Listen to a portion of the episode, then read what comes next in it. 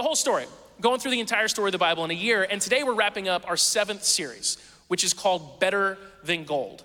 Better Than Gold. We're covering this section of scripture that has historically been called wisdom literature. Wisdom. That's where we get the phrase better than gold. Proverbs says that wisdom is better than gold. And so each week, over the last few weeks, we've gone over a different section of the, the wisdom literature of the Bible. We looked at Proverbs, which is basically like saying, hey, if you do these things, life will go well for you. If you do these things, it'll work. And then last week, we looked at Job and Ecclesiastes, which come in and go, except when it doesn't. And here's the wisdom you need for when life has fallen apart. But sometimes we find ourselves in that place. And today, we get to the Psalms, which is one of the most unique sections of scripture that we have. We, we often call it the book of Psalms, but that's not necessarily helpful for the way we, we should maybe engage with it. And today we're going to cover Psalms, this unbelievably unique and special section of, of the Bible. Now, it's interesting because Jesus quoted what we would call the Old Testament all the time. Jesus loved scripture, he inspired it. It's about him. In fact, Jesus told the Pharisees, the religious leaders of his day, they were really stuck up, they thought they knew everything. And he said, You search the scriptures because you think they give you eternal life, but the scriptures point to me.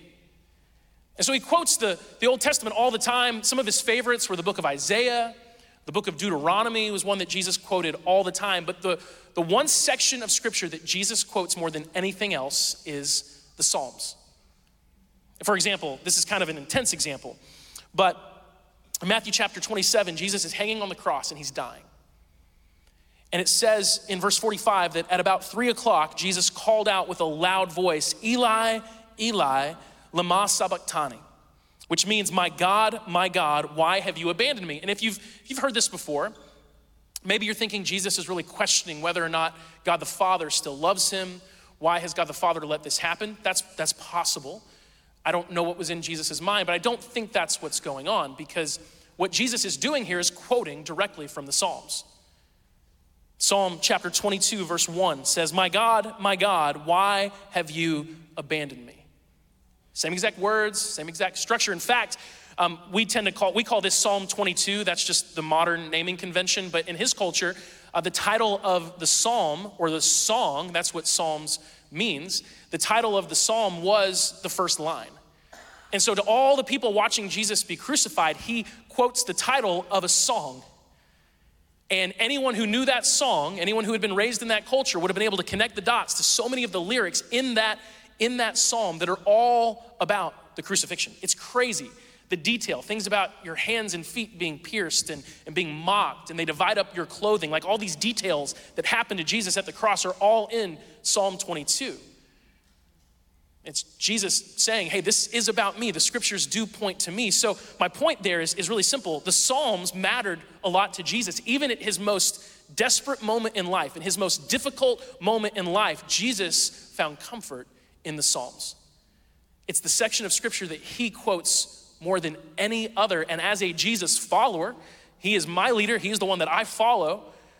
If the Psalms were that important to, to Jesus, they ought to be really important to me. But I'm gonna be honest, it's one of the sections of scripture that I have traditionally had a more difficult time engaging with. And I wanna talk about that this morning. Because I think if we can see Psalms for what they are and, and really how special and unique they are, they can actually lead us into a really powerful place with God. And so since you all sang happy birthday to me, and we've recognized the fact that I am 40 and, as we've established, old, okay? Because, I mean, World War II, just as close to my birthday as today. Like, that's, that's old. It's at least oldish. I, I was thinking about, I was just doing some reflecting. And I was thinking about music because that's what the Psalms are. They're, they're songs. They were written to be set to music, to be sung out loud. We don't tend to read them that way, but that's how they were intended to be. And I was thinking about as I grew up and how much time I spent in the car with my parents and all the music that they listened to. And I've, I've actually talked about this before. I've, I've used my parents for some humor in this before. And I'm gonna be really nice, like mom and dad, if you guys watch this, I'm gonna be nice, I promise. But like, as a kid growing up in the, the 90s, when I was in my formative years, my parents would listen to their music right? Like we got the high school students in the room this morning, so you guys know what it's like to, to have to listen to your parents' music, right? So I would listen to my parents' music, and for them, uh, that was a lot of the 60s, a lot of the early 70s. So, some of us in the room, you're gonna date yourselves, and that's totally okay. We're a very age diverse church. We really are. And so, my parents, it was stuff, it was greatest hits albums. They were all about the greatest hits albums of their favorite artists. So, it was uh, Jim Croce. I have an encyclopedic knowledge of Jim Croce, which I should not have. I know virtually every lyric to every song that Three Dog Night ever had, if any of you know that band. Um, Creedence Clearwater Revival, there's that. Uh, Chicago, like, so much Chicago. I've, I've joked about that. I'm fine with 1970s Chicago, 1980s Peter Cetera singing Higher Than a Man Should Sing Chicago. That can all go away. But my parents, they were always listening to their music. And a lot of it was fine, and I'm great. I'm grateful for the education. I feel well-rounded, but for the most part, I just hated it. Because it wasn't my music, right? It was, it was old. In fact, the radio station that my parents listened to their music on was literally called the Oldies. That wasn't what us young people used to slam their music. That's what the radio station described itself as being the oldies. So here I am in like the 90s, and I'm listening to these bands from the 60s and 70s, and I'm just like, ah. And it hit me. The 90s, from my kids' perspective, are just as far back as what the 60s and 70s were for me when I was a kid in the 90s. And now I listen to the oldies like 10 years ago, my music wasn't old, it was retro, right? It was like, it was, it retro. Now, no, it's, it's no longer retro. Retro is like 2005. It's just old. It's, it's just old. And so for me, it's not a radio station, it is a lovingly and carefully curated Spotify playlist that's ever evolving. And it's like nostalgic comfort for me, but also utter torture for my children in the car. And now that I'm 40, I just embrace it. Five, six years ago, I was trying to convince my kids that no, no, this is good music and you need to know this music and appreciate it. At least understand that if not for like Ice Ice Baby and Too Legit to Quit, you don't have the hip hop music of your day. Like, recognize that. Appreciate the history, right? But I'm done with that because my kids don't, they don't see it that way. And I've realized, yeah, that didn't work when my parents tried it either. It's, it's the oldies. And now that I'm 40, I'm just embracing it and they can deal with it. This is what we're listening to. And I hope that it helps them. I hope that it blesses them. Like, they're gonna listen to a lot of Boyz II Men in the next few years. And they need it, right? Because those of you familiar with boy, like, okay, like NSYNC, that's a that's a boy band. That's a boy band that you would maybe use a song to impress a girl if she was in 1996. Um, Boyz II Men is the kind of music you use to say to a girl, I messed up. I'm real sorry. Please don't leave me. And that's like every Boyz II Men song. And so I know that my boys one day are gonna be in that moment where they've messed up and they, they're gonna need some Boyz II Men to help get them back on track. So it's just, it's education, right? But it's, it's, it's old music. And, and here's the thing now that I'm at this stage of life, it, like I have a different appreciation for my parents in the car back in the day because they just decided that some music from their perspective is good enough that it should transcend time. And so they brought it into my life, and now I'm, I'm returning the favor for my children, and I'm bringing my music into their life. And those of you who are young and your music is cool and it is cutting edge and it is now, that's awesome. Enjoy it. Just know that one day it's gonna be old. And some artificial intelligence will compile a playlist for you, and you'll make your children listen to it, and it's fine. Embrace that. When it comes, just embrace it. My music now is oldies, it's transcended time, and I'm fine with that. Well, all jokes aside, Take that idea and put it on steroids when you think about the Psalms. The Psalms is a lovingly and carefully curated playlist of ancient Jewish worship music that has not transcended a few decades, it has transcended thousands of years. And for thousands of years, this playlist, this musical playlist, has helped people understand God connect with Him, relate to Him, and worship Him. Even if you're not sure where you stand on the Bible and God and all that stuff, I mean, like, that's cool. That's how many playlists will still be relevant 2,000 years from now? I don't think mine will, although I think it's a great playlist. I just don't think that many people will be listening to it 2,500 years from now being like, yes. But in the Psalms, we have exactly that. We have this incredible collection of music, of poetry, that is still relevant today. In fact, almost every worship song we sing either quotes the Psalms or it's directly inspired by a psalm, just like Matt did with this original song that the worship team put together. Like it was inspired by a psalm. And I think if we can understand it, we see it that way. We engage with Psalms that way, understanding what it is. It is music, and it does what music does. It really helps us experience what we're meant to experience. And so, like, if, if you read the Psalms and you didn't know that, it might feel a little random. Like, you might get to Psalm 23, which is probably the, the most famous psalm. It's really short. Psalm 23 says, The Lord is my shepherd, I have all that I need.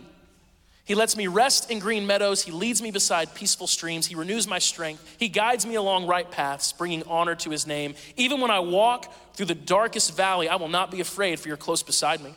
Your rod and your staff protect and comfort me. You prepare a feast for me in the presence of my enemies. You honor me by anointing my head with oil. My cup overflows with blessings. Surely your goodness and unfailing love will pursue me all the days of my life, and I will live in the house of the Lord forever.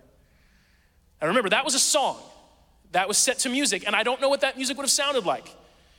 But I bet it was peppy. I bet it was like, like it's, it's happy, right? That's happy music. It is God is my shepherd. I have everything that I need. He leads me beside like chill pastures. It's very, it's got to be like a super chill, super happy song.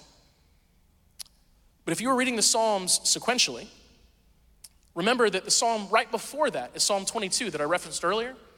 The title of that psalm being, My God, my God, why have you abandoned me? I mean, the very first lines of that psalm are, My God, my God, why have you abandoned me? Why are you so far away when I groan for help? Every day I call to you, my God, but you do not answer. Every night I lift my voice, but I find no relief. That was set to music too. Not, not a happy song, not peppy at all, super depressing. And again, if you're just reading the Psalms like it's some book that's just meant to be read that way, you would go like, what gives? Why the turn? But think about how common it is when you're listening to an album or a playlist for there to be one song that's super happy and it's just like, yeah, this is great, life is wonderful, and the next song is full of angst. And you connect with that. Like, that's just how music works. Music has this way of, of speaking to you, whatever season that you're in, and that's what the Psalms, if properly understood, can teach us. How do I worship God in every single season and in every single emotional state that I might find myself in. Because in every season, in every season, God is worthy of being worshiped. Here's an example of that. Acts chapter 16 tells the story of Paul and Silas, two of the earliest leaders of the church. And they're preaching about Jesus, and they're being threatened by it, and, and they're being beaten, tortured, jailed, all just like over and over again. And they're in one of those seasons. It says that they were severely beaten then they were thrown into prison. The jailer was ordered to make sure they did not escape. So the jailer put them into the inner dungeon and clamped their feet in the stocks. Around midnight, Paul and Silas were praying and singing hymns to God. They're worshiping. And the other uh, prisoners were listening. Suddenly, there was a massive earthquake, and the prison was shaken to its foundations, and all the doors immediately flew open, and the chains of every prisoner fell off. Crazy story. And I think what's amazing is that I can understand worshiping God once the chains fall off. That makes a lot of sense. Like, praise the Lord. Well, first you run out of the prison, and then you worship and praise the Lord. But worshiping God while you're in the chains, bruised and beaten, well, that's different. They didn't worship God once the chains fell off, they, they worshiped God while they were in them. And it's this amazing picture for us that in every season of life, in the good times and in the hardest times, just like when Jesus was on the cross, God is worthy of being worshiped. In fact, I'll, I'll go even further. It is wise to worship God in every season of life. It's wisdom. That's why the Psalms are part of the, the wisdom literature. Psalm 14:1 says that only fools say in their hearts there is no God. That's, that's harsh language, I know. Only fools say in their hearts that there is no God. And if you're wrestling with God, if you're struggling with God, if you question God, or maybe you question certain things about God that you were raised to believe and now you're not so sure, that's fine. That's not what this is talking about. This is talking about the utter rejection of the concept of God, which, if we're being honest, is like the elevation of self into the place of God. It's like saying, I have such a high view of my intellect and my ability to reason that I've decided that there is no God, meaning that, that I'm basically God for my life. I determine what is true and what's not. That's a bold, it's a bold place to be. And scripture says that only a fool would utterly reject God. So then what's the opposite of that? If that's foolishness and wisdom is the opposite of foolishness, what is the opposite of rejecting God? Well, the opposite of that is to worship God, to acknowledge Him, to embrace Him, to recognize how great He is, and to worship Him. That is wisdom. When, when Paul and Silas were worshiping God in chains, they weren't, they weren't being foolish, they weren't being silly, they were being wise because it is wise to worship God in every single season. Some seasons, it's easier to worship God than it is in others. Sometimes things can go super well and it's not hard to worship God. You're like, yes, thank you. Other seasons it's harder, but in every season of life, in every emotional place you could be, it's wise to worship God. And so God inspired for us hundreds of songs that we have preserved in Scripture in the book of Psalms. Hundreds of, of songs, this playlist of ancient Jewish worship music that to this day helps us connect with Him no matter what season you're in. And so here's what we're, we're gonna do we're gonna take a few minutes and I'm, I'm gonna look at I'm gonna have us look at five different categories of Psalms. This is not an exhaustive list, but it's pretty complete. You'll be amazed at how many of the different Psalms in Scripture fit into these categories. And you might be amazed at how much of your life experience fits into these categories. And what you'll find is that there is a song for every season. There is worship in every situation. Because in every situation, God is God. And so let's, let's look at a few of these. Let's start with an, an easy one Thanksgiving. There are so many Psalms of of thanksgiving, songs that are all about giving thanks to God. Psalm 92 would be a good example. Verses 1 through 4 says, It is good to give thanks to the Lord, to sing praises to the Most High. It is good to proclaim your unfailing love in the morning, your faithfulness in the evening, accompanied by a 10 stringed instrument, a harp, and the melody of a lyre. You thrill me, Lord, with all you have done for me, and I sing for joy because of what you have done. When God does something that's undeniable, like you just have to worship Him you have to give him thanks. You know, we celebrated last week that we had this big event called Canvas just a few weeks ago to raise money for a family in our community that's, that's going through a really hard time. And so many of you responded. We had over, we had almost 600 people here at that event. We raised $42,000. And yeah, we can clap again for that. Um, that's cool. But, and I'm not just saying this to be cliched because I'm on this stage at this time, like the overwhelming thought that ran through my mind over and over was thank you, God. Because see, I never could have envisioned that. Like, like ever. In fact, the Sunday before, we had about 300 tickets sold and our record was 350 or something like that and so i was kind of challenging all of us like let's get there. Let's we can do it. I never could have imagined that sunday getting to that number. I know that because we were in panic mode all week long trying to make it all work not really panic mode just we were we were working hard let's just say that and by we i mean mostly people that aren't me um, but it was, uh, it was fun to watch them. Really fun to watch them work so hard and be like, well, well done, guys. No, honestly, I was overwhelmed with gratitude. I was just like, God, thank you. Like, thank you for doing this for this family, and thank you, Lord, for doing it here. When God does something that is so obviously a God thing, it is appropriate, it is wise, it is necessary to thank Him just to pour your heart out and say thank you. And there's so many Psalms that help you do that. And so if you're at a place in life where, where something really good has happened or you're in a great season, like it's just, it's working, things are going really well, your dreams are coming true, maybe look up some thankfulness Psalms and, and just read it aloud. As prayer to God, just say, God, thank you for all that you've done. But it's not just thankfulness, there's another category. It's battle or victory songs that are all about battle and victory. That's another category that we have. And so, for example, Psalm chapter 5, verses 8 through 12, it says, Lead me in the right path, O Lord, or my enemies will conquer me. Make your way plain for me to follow. My enemies cannot speak a truthful word. Their deepest desire is to destroy others. Their talk is foul like the stench of an open grave. Their tongues are filled with flattery. Now remember, this is a song, this is being sung. Pretty intense song. Oh God, declare them guilty let them be caught in their own traps. Drive them away because of their many sins, for they have rebelled against you. But let all who take refuge in you rejoice. Let them sing joyful praises forever. Spread your protection over them, and then all who love your name will be filled with your joy. For you bless the godly, O Lord. You surround them with your shield of love. When you're going through a, difficult time, when you're in a battle of sorts, not to be cliched and, and use that too much, but sometimes that's life. Like you're fighting, and you're fighting for something, and you're fighting against something, you're fighting with someone, whatever. When you're in a fight, you need to worship the Lord because He is a God who gives victory. That's just true.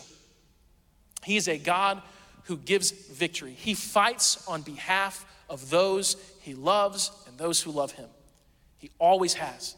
He is frequently referred to in Scripture as the God of angel armies. And so when you're in it, when you're struggling and you're fighting and you're seeking victory in some area of your life, you need to worship God.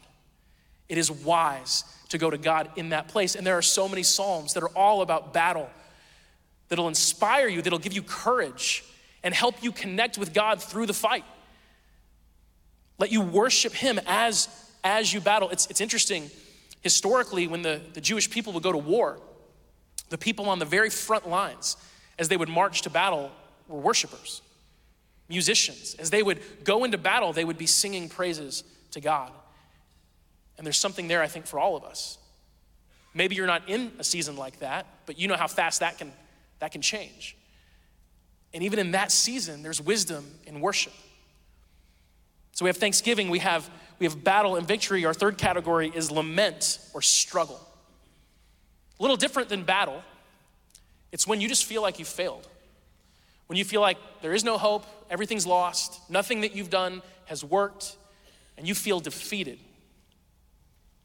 Psalm 130, 1 and 2 says, From the depths of despair, O Lord, I call for your help. Hear my cry, O Lord. Pay attention to my prayer. Psalm 38. Psalm 38 has a, a ton of this. Verses 4 and 5 say that my guilt overwhelms me. It's a burden too heavy to bear. My wounds fester and stink because of my foolish sins. The very last verses of that psalm say, Do not abandon me, O Lord. Do not stand at a distance, my God. Come quickly to help me, O Lord, my Savior, even when you feel like you felt, like you have failed. Even when you feel like all is lost, it is, it is worthwhile to worship the Lord. It's wise to worship God even in that place. Because in that place, you need someone who can pull you out of it. And God can do that. He does it all the time. I've seen it, I've experienced it. It is wise to worship God from those, those places of despair and struggle. So if that's a season that you're in, there is worship in that season.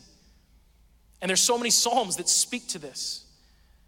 And you can just search what, what are, what are some psalms that have to do with despair? And, and, again, say it out loud. And something I've recently started to do is, is not read the psalms, but speak them because they were meant to be spoken, they were meant to be sung. And I'm, I'm not singing them yet, I'm not there yet. I'm working toward that, right? I'm, I'm not a good singer. But but to at least say them out loud because it's powerful, because it's true. It's always powerful when you speak truth. And when you feel despair, worship the Lord because He can pull you out of it. Confidence, that's our fourth category. Confidence. Like, there's one, it's one thing to have self confidence. Like, it's good. Like, you want to be confident in yourself. Uh, but self confidence self-reliance, that's like a, it's like walking on a cliffside. You know, you feel really good until you don't. But confidence in the Lord is a whole different thing. And I'll be honest, I didn't used to have nearly as much of that as I should have. But that's kind of how life goes. I hadn't experienced God coming through in ways that I've seen him come through in the last 10, 15 years. Now, and I'm not just, I'm, I can remember times at our church, and I became the, the lead pastor here 10 years ago. And people used to ask me, Did you feel called to this or did you feel forced to do it? And my answer was yes. Um, both. Because it was kind of a crazy situation and, and, difficult time that I stepped into this role or was pushed into this role or forced it, whatever, however you want to call it. And man, my head was spinning with all the things that could go wrong. And it felt just so much, just so much bigger than me. And, and back in those days, we only had one child, so um, I didn't feel as bad to like leave Megan early on a Sunday morning and come here like way before her. But I, I would come here in this room. Sometimes, I, I mean, five o'clock in the morning, no one was even in the building yet, and I would turn on some worship music and I would sit in this room. And I would just be like, God, I don't know what to do. I have no clue what I'm doing. And then I would stand on this stage a few hours later and pretend to be confident, you know, because that's what you want in a leader. But I saw God, there, there were so many situations here that I just couldn't see how we were gonna, we were gonna get out. How, how are we gonna get right financially? How is, I mean, when the roof, how many of you were here back when the roof was a thing, right? Some of you were like, what are you talking about? There's, there's a roof above you. There didn't used to be, it was just wide open. Not really, no, no. Um, but it might as well have been because every time it rained, it was just like water everywhere. And to fix the roof, to replace it was $350,000. And maybe some of you just have that. We didn't. And that was like an amount so astronomical to me. I had no idea how that was going to happen. I was really I was stressed all the time. But, but time and time again, God came through. And that despair, that lament and struggle turned to, to thanksgiving because I saw God come through. And when you experience that enough, when you worship, I'm just being honest, when you worship God in the struggle and you thank God and worship Him in the victory, you begin to become confident in God to the point where even when you're going through something hard, you, and, and this, this has started to happen in my life, and Lord, I pray that it stays. But like, you just expect God to do something. And there have been times where in the last year or two, someone will bring a problem to me, and I'm like, wow, I don't know what we're gonna do. But I bet God's gonna do something really cool. I'm confident in Him because He always comes through, just like we sang this morning. And so, Psalm 27 the Lord is my light and my salvation, so why should I be afraid? The Lord is my fortress, protecting me from danger, so why should I tremble? When evil people come to devour me, when my enemies and foes attack me, they will stumble and fall. Though a mighty army surrounds me, my heart will not be afraid. Even if I'm attacked, I will remain confident. You can be confident in God. You can, you can thank God on the front end before He's even answered prayers that you may not even know you need to pray one day. You can say, God, I don't know what's coming in my life 10 years from now, but I'm confident in you.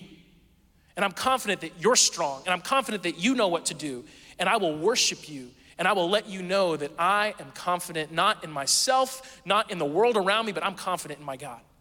There's so many Psalms about confidence. And so if you battle with insecurity, you need confidence.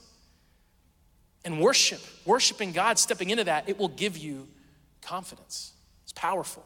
One more category, and that is just quite simply praise. Have, have you ever stopped just to think about how incredible God is? Like, like, and if, I'm sure many of you have, but I don't think any of us can do it enough. He, he is God. He holds all things together.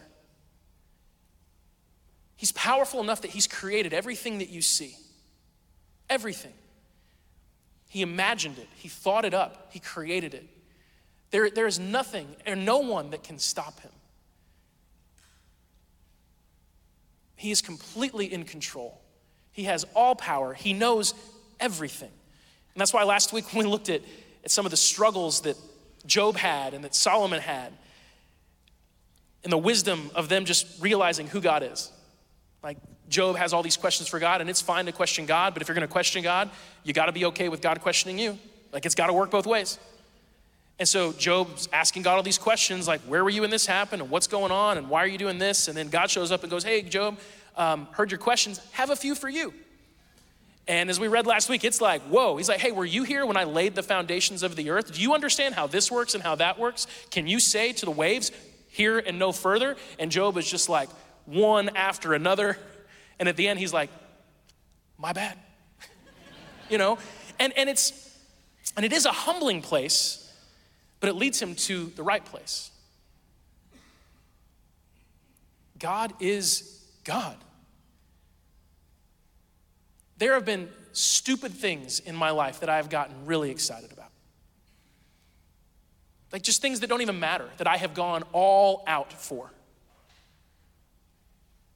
Sports teams, you know, like when I was younger, like certain movies would come out and I'm there at like midnight I was at the midnight release. And in some of the movies I was at the midnight release of, I don't even want to say. because not because they were not because they're like bad movies, because they were just bad movies. Like I was like, why did I come here at midnight for this? But I was just, I was in it. I was excited. I was, I was, I was there. Woo! You know? Think about the things that have made you say woo in your life. Like, how much of a woo does God deserve? Like, He's God. And sometimes, it's just, if we're honest, sometimes we can be much more reserved in our celebration and praise of God than we ought to be. Like David, classic story in the Bible. David, who is the king who wrote most of the Psalms, he's coming back from this really important little journey that he's been on, and he is so, so excited, so full of praise with God. He is worshiping God, and as he's worshiping, like his clothing is falling off. And that brings up a whole bunch of questions that I don't have the answers to. I don't know how clothing was secured back then, definitely pre zipper, right? Not sure if they even had buttons. I'm not sure how they were doing things, but if it was like was he wearing a robe? I don't know. But he's worshiping so passionately, not reserved at all. And it's like his shirt falls off and his wife is embarrassed on his behalf. And I know that none of the women in this room have ever been embarrassed by the behavior of your husband. So you can't relate to this. But like she she is mortified and she tells him, You're making a fool of yourself. You know what his response to her is? It's epic. He says, I'll become even more undignified than this in the praise of my God. In other words, he said, I don't care what people think. I care what he thinks.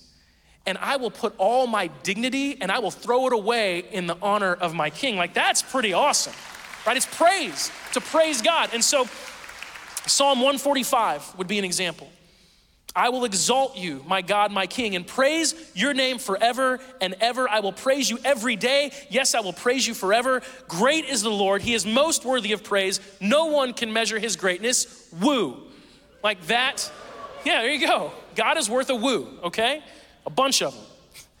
But it's praise, and sometimes, sometimes we just need to remember that. Sometimes we get so caught up in the everyday and all the stuff that takes all of our attention that we just have to stop and go, oh yeah, God God, he's, he's alive and he's real and he's powerful and I worship him and he just deserves my praise. I'm gonna stop my day, I'm gonna give him praise. And the Psalms will help you do that. The Psalms teach us how to worship God and engage with him in every single season, in every single emotional state we can be in. That's just five categories, and there's more. But if you would go through life and in every single one of those states, learn to worship God, you would find a wisdom that will bless you like you cannot believe because in every situation, God is worthy of being worshiped. In every situation, we need to worship Him. And so here's what, what we're gonna do worship team, you can make your way out. Like this whole morning's flip flopped, okay? And we're gonna we're gonna finish with five songs of worship, which for some of us is the threshold of our worship endurance. And I recognize that. Normally, if you're here for the first time, normally we start with three, sometimes four songs, and then we, we do our thing. But today we're, we're gonna finish with five. And here's my, my request, and it's just a request, but it practically is my birthday. So, I mean, I'm just saying. Woo! Here's the thing stay for all five and engage with the Lord through it all. And, and don't be surprised, don't be surprised if you encounter his presence in your, in your heart in a way that maybe you weren't expecting. Just don't be surprised. Now, I'm not saying you all have to stand. I'm not saying everyone has to, to sing out loud and raise your hands. And, and look, if, if that's what you want to do, uh, the more of us doing that, like it's, that's fun. It's fun, it's true. Some of us have a hard time doing that, and there's no pressure at all. Sometimes worship needs to be internal. I get it. But, I mean, like, let's just, guys, let's be honest. If Jesus, those of you who, who follow Jesus, I know not everyone's made that decision, but if Jesus physically showed up, how many of us would just stay in our seat and be like, huh, that's cool? You know what I mean? No, what would you do? You would stand and you would shout and you would cheer and it would be great and awesome. And when Jesus made us a promise, he says, When two or more are gathered in my name, I am there among them. What if we believe that? Two or more are gathered in my name. So we're gonna worship for a little while. And the worship team has, has worked really hard to prepare sort of a, a time of worship for us that's very intentional. And it's actually been a lot of work on them. It's like double the songs, and they're all volunteers, and they've had a very busy week. But they're great, and God is good. Well, that was weird. I had you guys great and God good. It's probably, you guys are good, God's great. That was just sort of semantics. You guys are okay. God is awesome. Like the guy, I'm teasing. But my ask is that you would you step forward and engage with God in whatever way you feel the Lord leads you. I'm to pray and we're to step into that. So, Father, we just say that you are worthy of worship. And we recognize, Lord, that it is wise to worship you. It is wise to acknowledge that you are God, that all things depend on you, that you hold everything in your hand. Lord, sometimes we forget that. Sometimes we feel like we're in control, and you do give us some measure of control, but at the end of the day, Lord, it's you who has the final say. And you love us, and you came for us. Lord, lead us into this place of worship. And church, we're going to take Lord's Supper as part of this as we step into this moment. So if you have the bread and the juice, we're going to we're going to do this a little different. Normally we pray for one and then the other and we just drink it separately. We're going to do it all at once and you can eat the bread and drink the juice. And if you don't have this, it's in the back.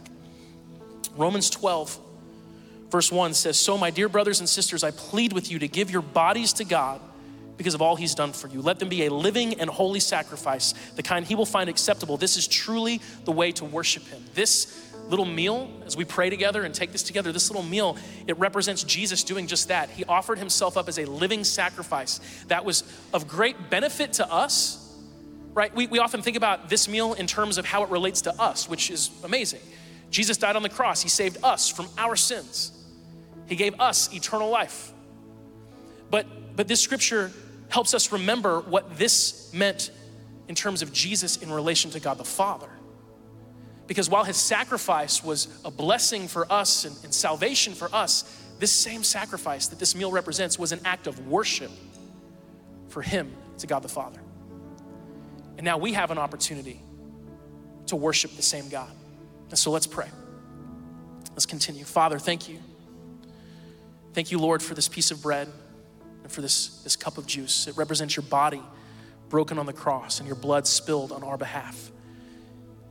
And Lord, from our perspective, this, this is salvation. You paid a price we couldn't afford to pay. You did what we weren't able to do. But help us, Lord, see that from the perspective of, of you and the Father, this was an act of worship. That you gave yourself up as a living sacrifice. Help us follow in your footsteps. Thank you, Jesus. Let's take the bread, and drink the juice.